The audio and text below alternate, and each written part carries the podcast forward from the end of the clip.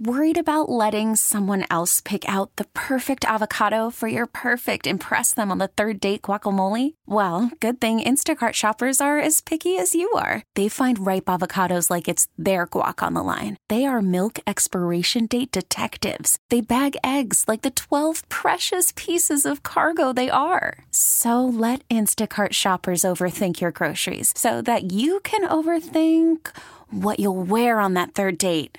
Download the Instacart app to get free delivery on your first three orders while supplies last. Minimum $10 per order, additional term supply. All star closer, Kenley Jansen, we have a question. What's the best podcast of all time? Baseball isn't boring, baby. I'm Rob Bradford, and every single day I'm sitting down with the biggest names to show you this great game is the greatest game. It's my podcast, it's my passion. It's a cause I started more than two years ago and is now the most prolific national daily baseball pod there is. Another fact. So jump aboard the BIB Express. Follow and listen to Baseball Isn't Boring, presented by Wasabi Hot Cloud Storage on the free Odyssey app or wherever you get your podcasts. You're listening to KCBS In Depth. We came very close to a catastrophic breakdown of our democratic accountability. The people, places, and issues the Bay Area is talking about. Right now, we're kind of stuck in this cycle where every summer we're hearing another story about a big fire and a town burning down. It's still extremely difficult to hold government agencies accountable for abuses that take place in the name of national security. This is KCBS In Depth.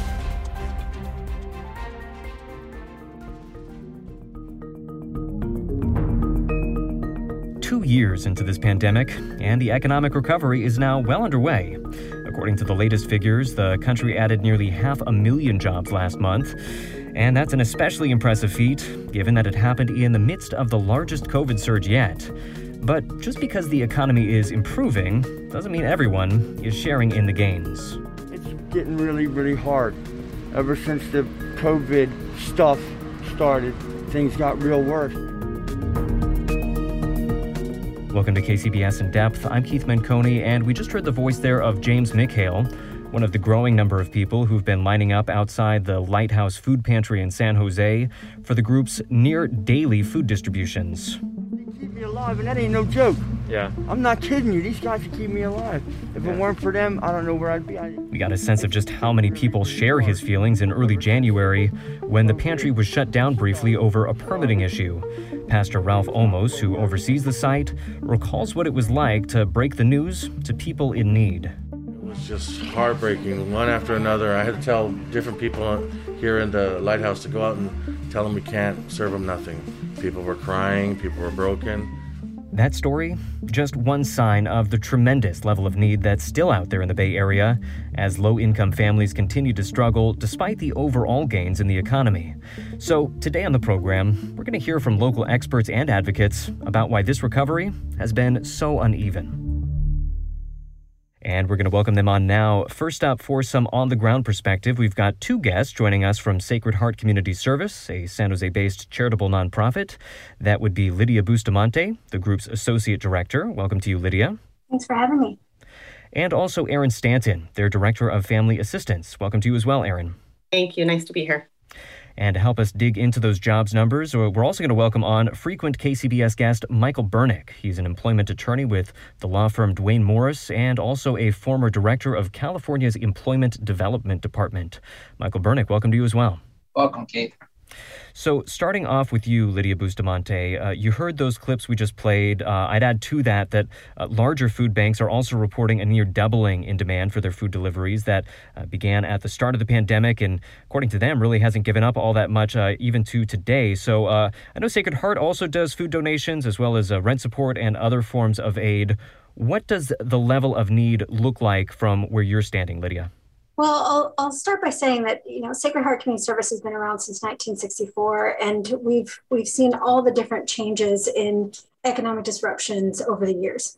Um, and you know, to be honest, we're we're not we're on track this year to be able to return to a base of about 60,000 people um, this year in the middle of this pandemic is, is how we perceive it.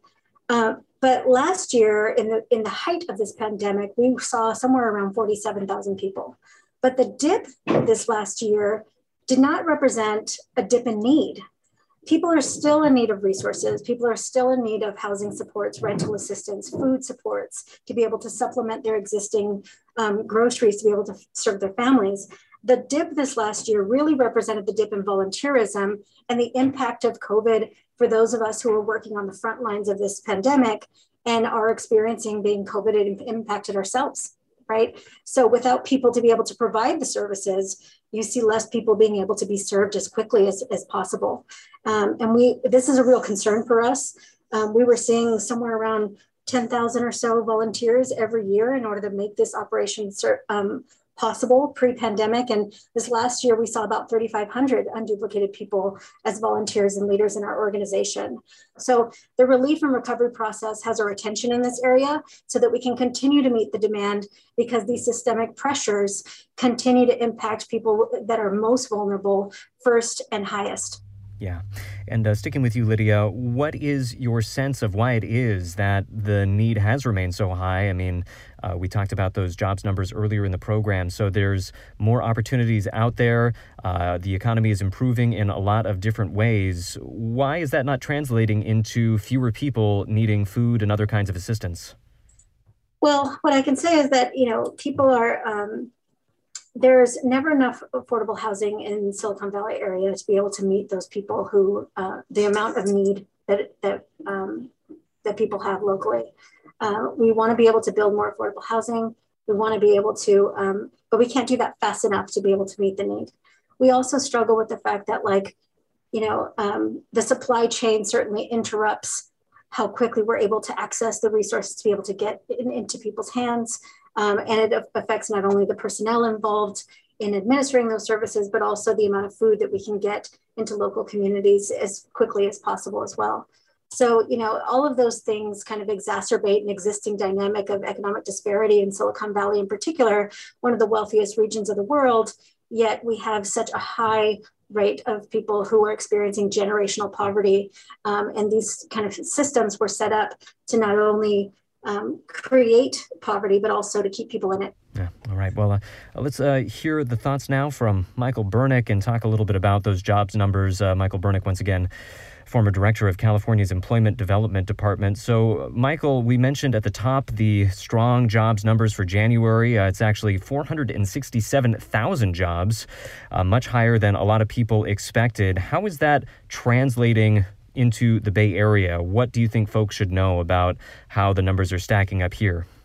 Well, Keith, there are really cross currents in our job numbers. Um, one, um, you mentioned the strong job growth, and we have had very strong growth statewide, and particularly here in the Bay Area, um, over a million jobs um, just within the past 13 jobs, uh, 13 months recovered.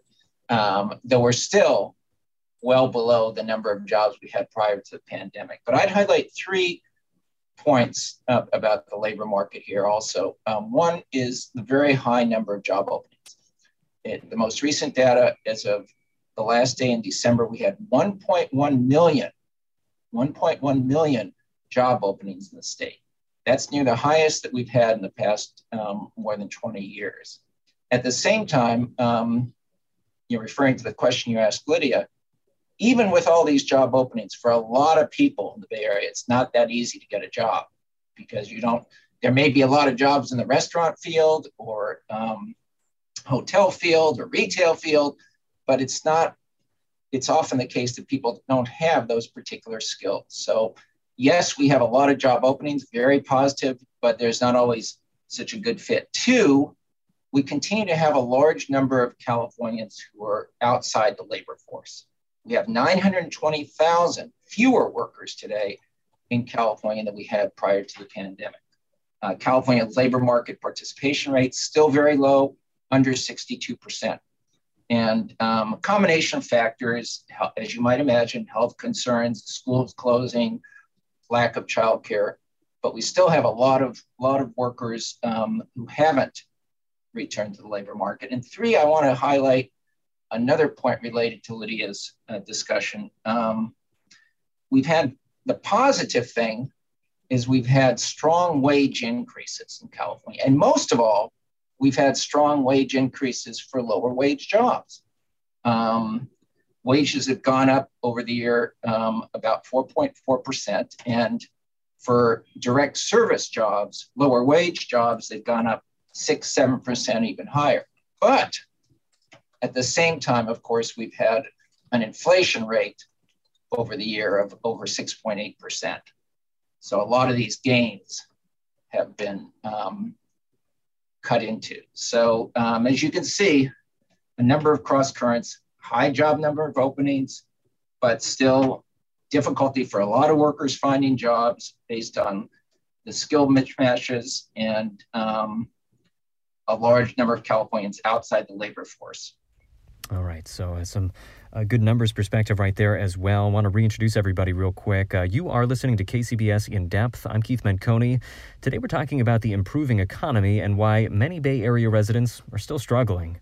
Joining us, uh, we were hearing a moment ago from Lydia Bustamante, also going to hear in a second from Aaron Stanton, both with Sacred Heart Community Service out of San Jose.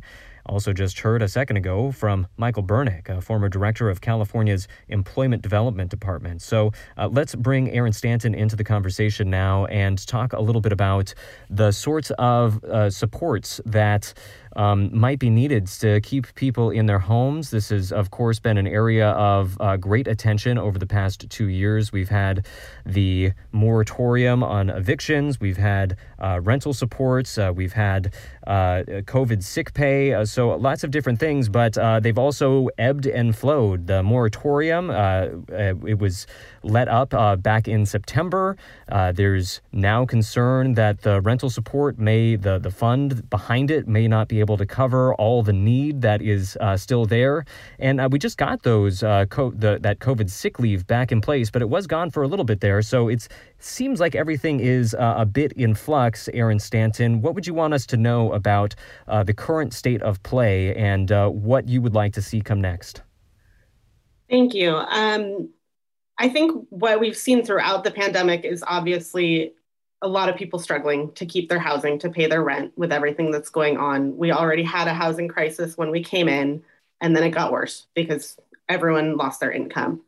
Um, I think what we've seen be really, really successful is some of the policies. Um, the eviction moratorium, it worked. It kept people in their homes during the worst of the pandemic. It kept people safe when we were all trying to shelter in place.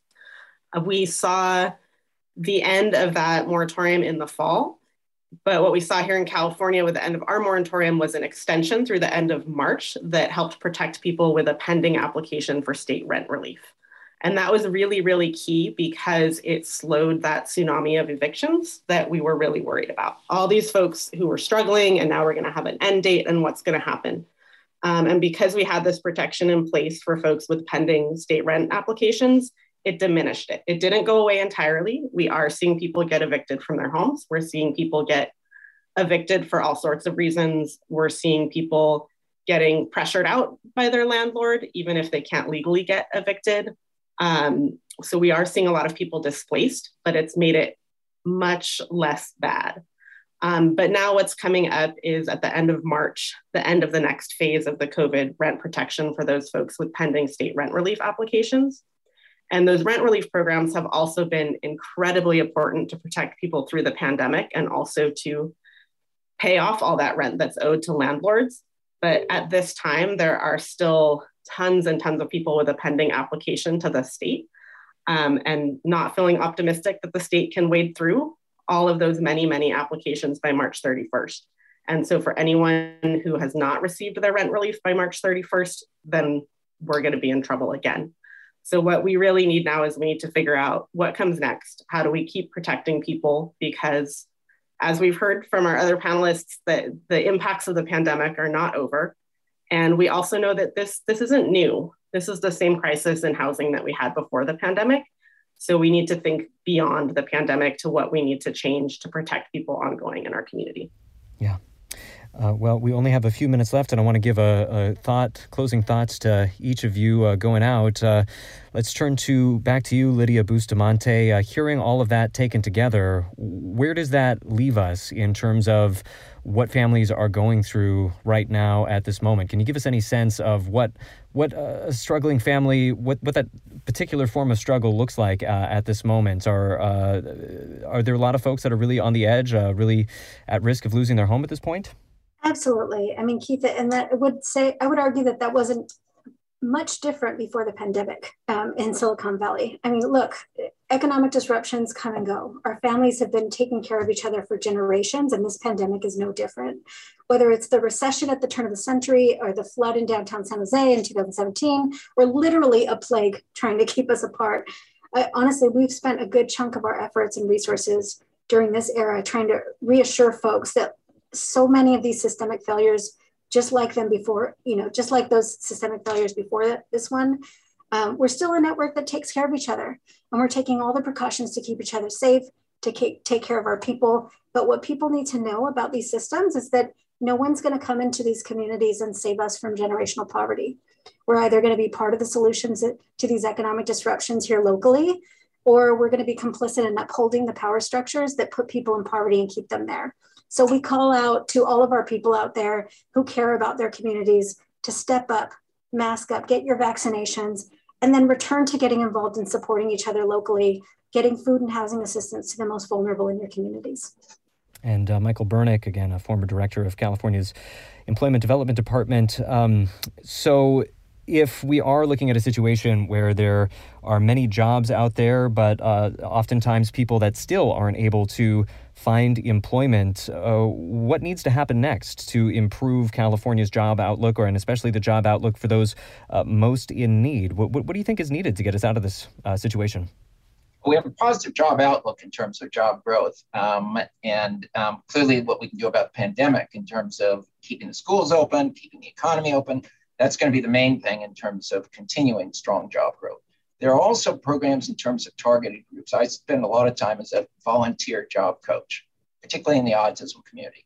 And there are certain targeted programs, I think, for uh, people with developmental disabilities, people um, with other obstacles. Um, they've had difficulties getting into the, the labor force. So there are targeted programs that make sense. We've got to rebuild our small business economy in California. It's decimated and it's been very slow to return. And then, of course, we've got to get inflation under control. When you're running an inflation rate of 6.8%, even if low income workers um, are getting strong wage increases, which is the most positive thing that's happened from an employment point of view, these wage increases are undercut by inflation. So those are three or four of probably 15 things, Keith, that we need to do. Yeah.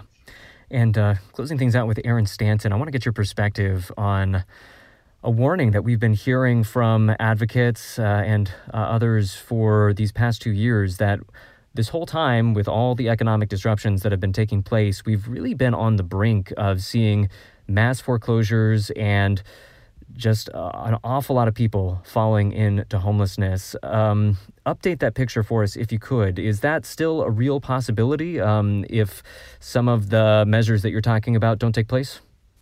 Yes, I think it is still a real possibility. Um, I think we're very concerned about what happens at the end of March, and and this is not going to end with the pandemic either. We already had a housing crisis before this began.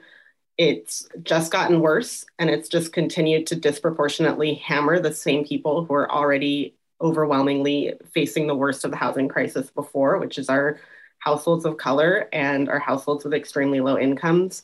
And that's not going to change unless something else changes. We need to, as a community, get behind developing more affordable housing and policies that protect tenants so it's not so easy to get them out of their homes and programs that help people pay the rent. Because if you can afford to pay the rent, then you can keep your home. And I think that one thing we can take more positively from the pandemic is we have seen that these things can work.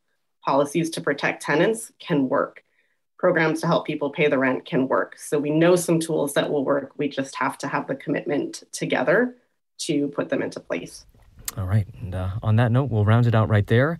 We have been speaking once again to Lydia Bustamante and Aaron Stanton, both with Sacred Heart Community Service in San Jose. And uh, we thank you both for joining us. Thank you. Thank you. And we've also been hearing from Michael Bernick, employment attorney with the law firm Duane Morris, also a former director of California's Employment Development Department. Michael Bernick, thanks to you as well. Thank you, Kate.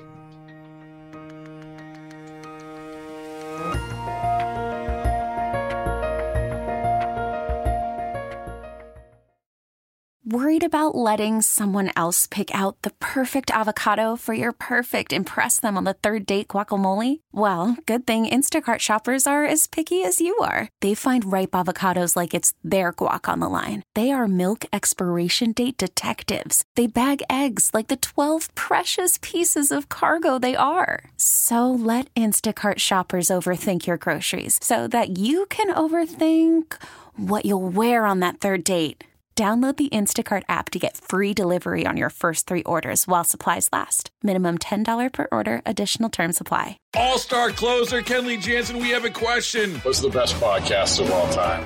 Baseball isn't boring, baby. I'm Rob Bradford, and every single day I'm sitting down with the biggest names to show you this great game is the greatest game. It's my podcast, it's my passion, it's a cause I started more than two years ago, and is now the most prolific national daily baseball pod there is. Another fact, so jump aboard the BIB Express. Follow and listen to Baseball Isn't Boring, presented by Wasabi Hot Cloud Storage on the free Odyssey app or wherever you get your podcasts.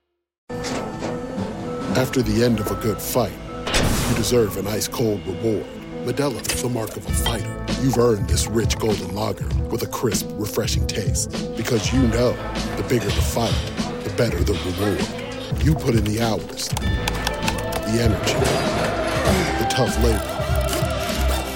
You are a fighter, and Modelo is your reward. Modelo, the mark of a fighter. Drink responsibly. Beer imported by Crown Imports Chicago, Illinois.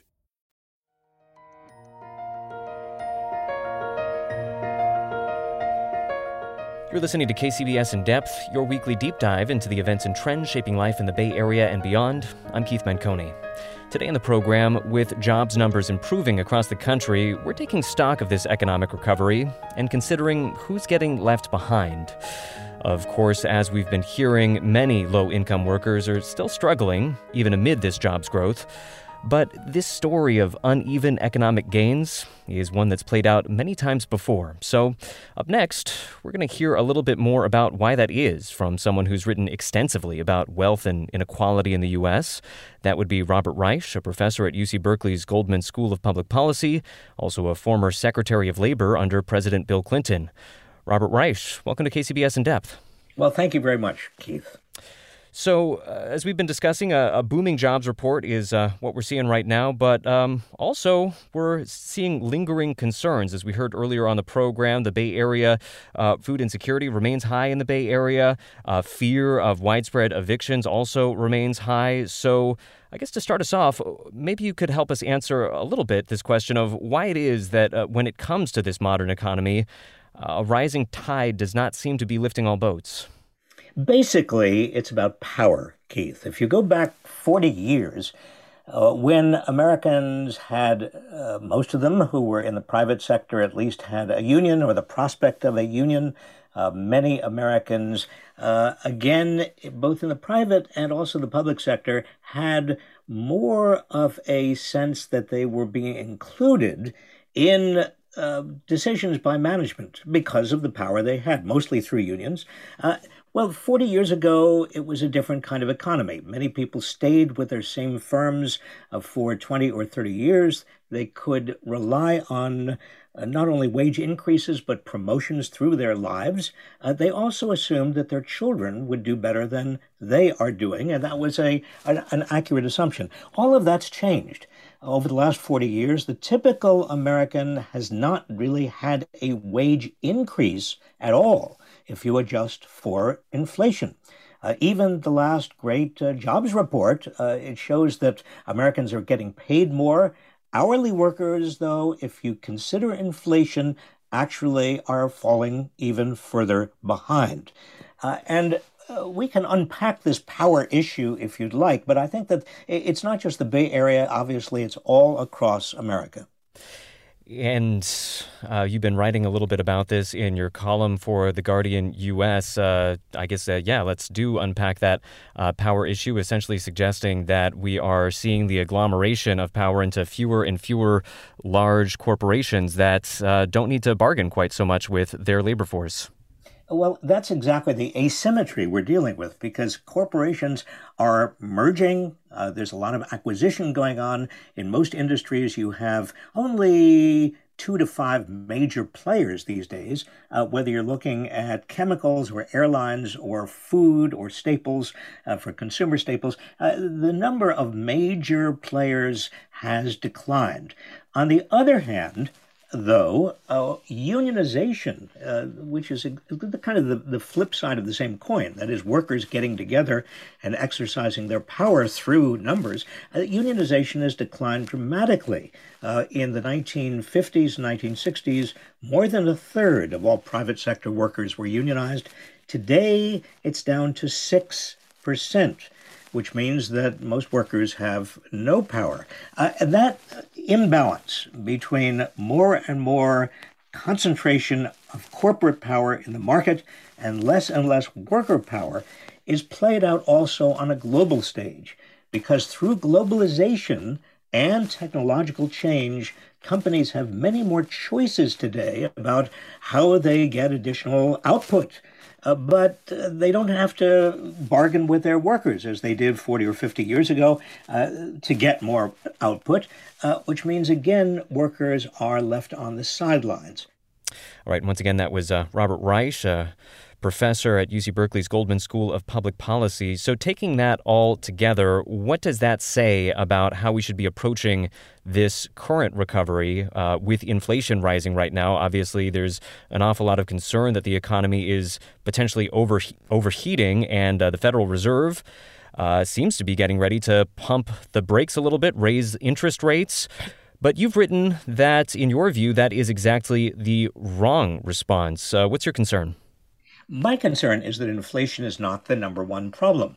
Uh, the number one problem for most workers is their standard of living that is, good jobs at good wages and good working conditions.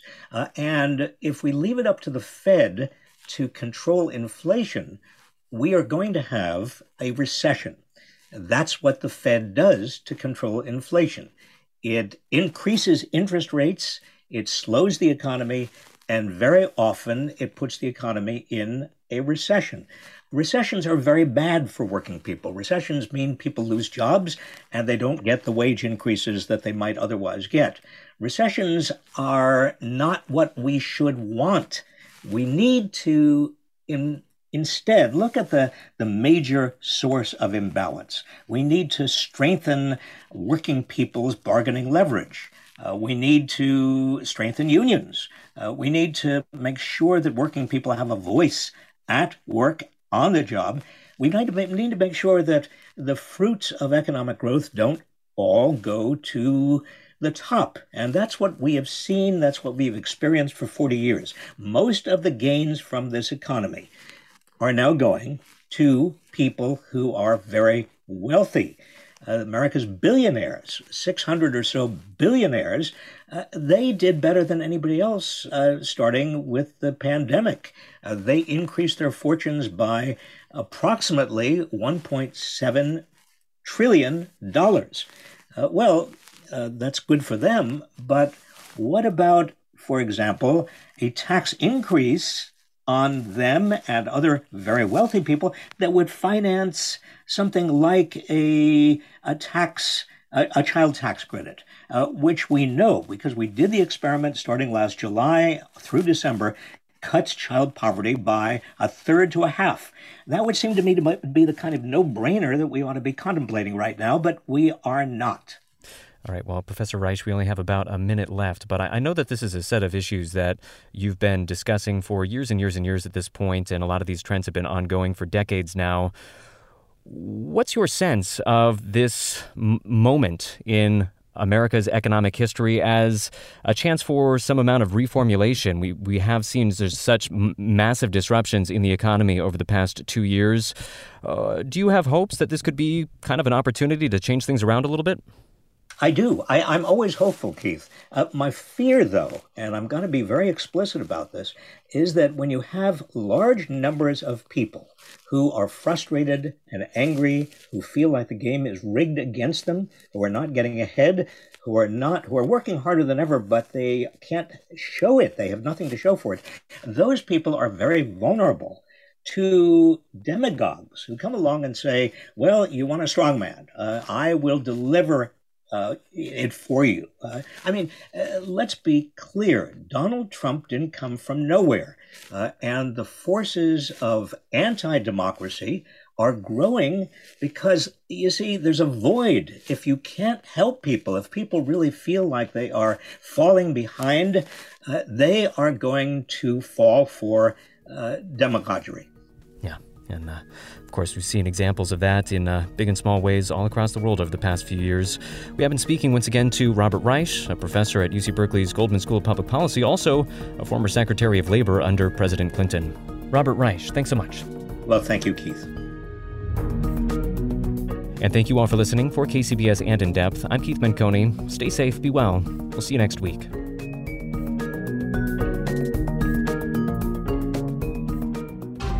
Been listening to KCBS In Depth. Get every episode by subscribing on Apple Podcasts, Stitcher, and other podcast platforms. Visit kcbsradio.com for more news and interviews. We are the Bay Area's news station, KCBS. Baseball is in full swing. NBA playoffs are heating up, and your NFL team is gearing up for training camp. Listen to the latest on the teams you love here on the Audacy app. The biggest sports radio stations in the country, providing unrivaled local coverage of their teams, all in one place. Exclusive interviews with players, coaches, and team executives, streaming live and always available on demand. Stay in the know with your favorite teams right here on the Audacy app.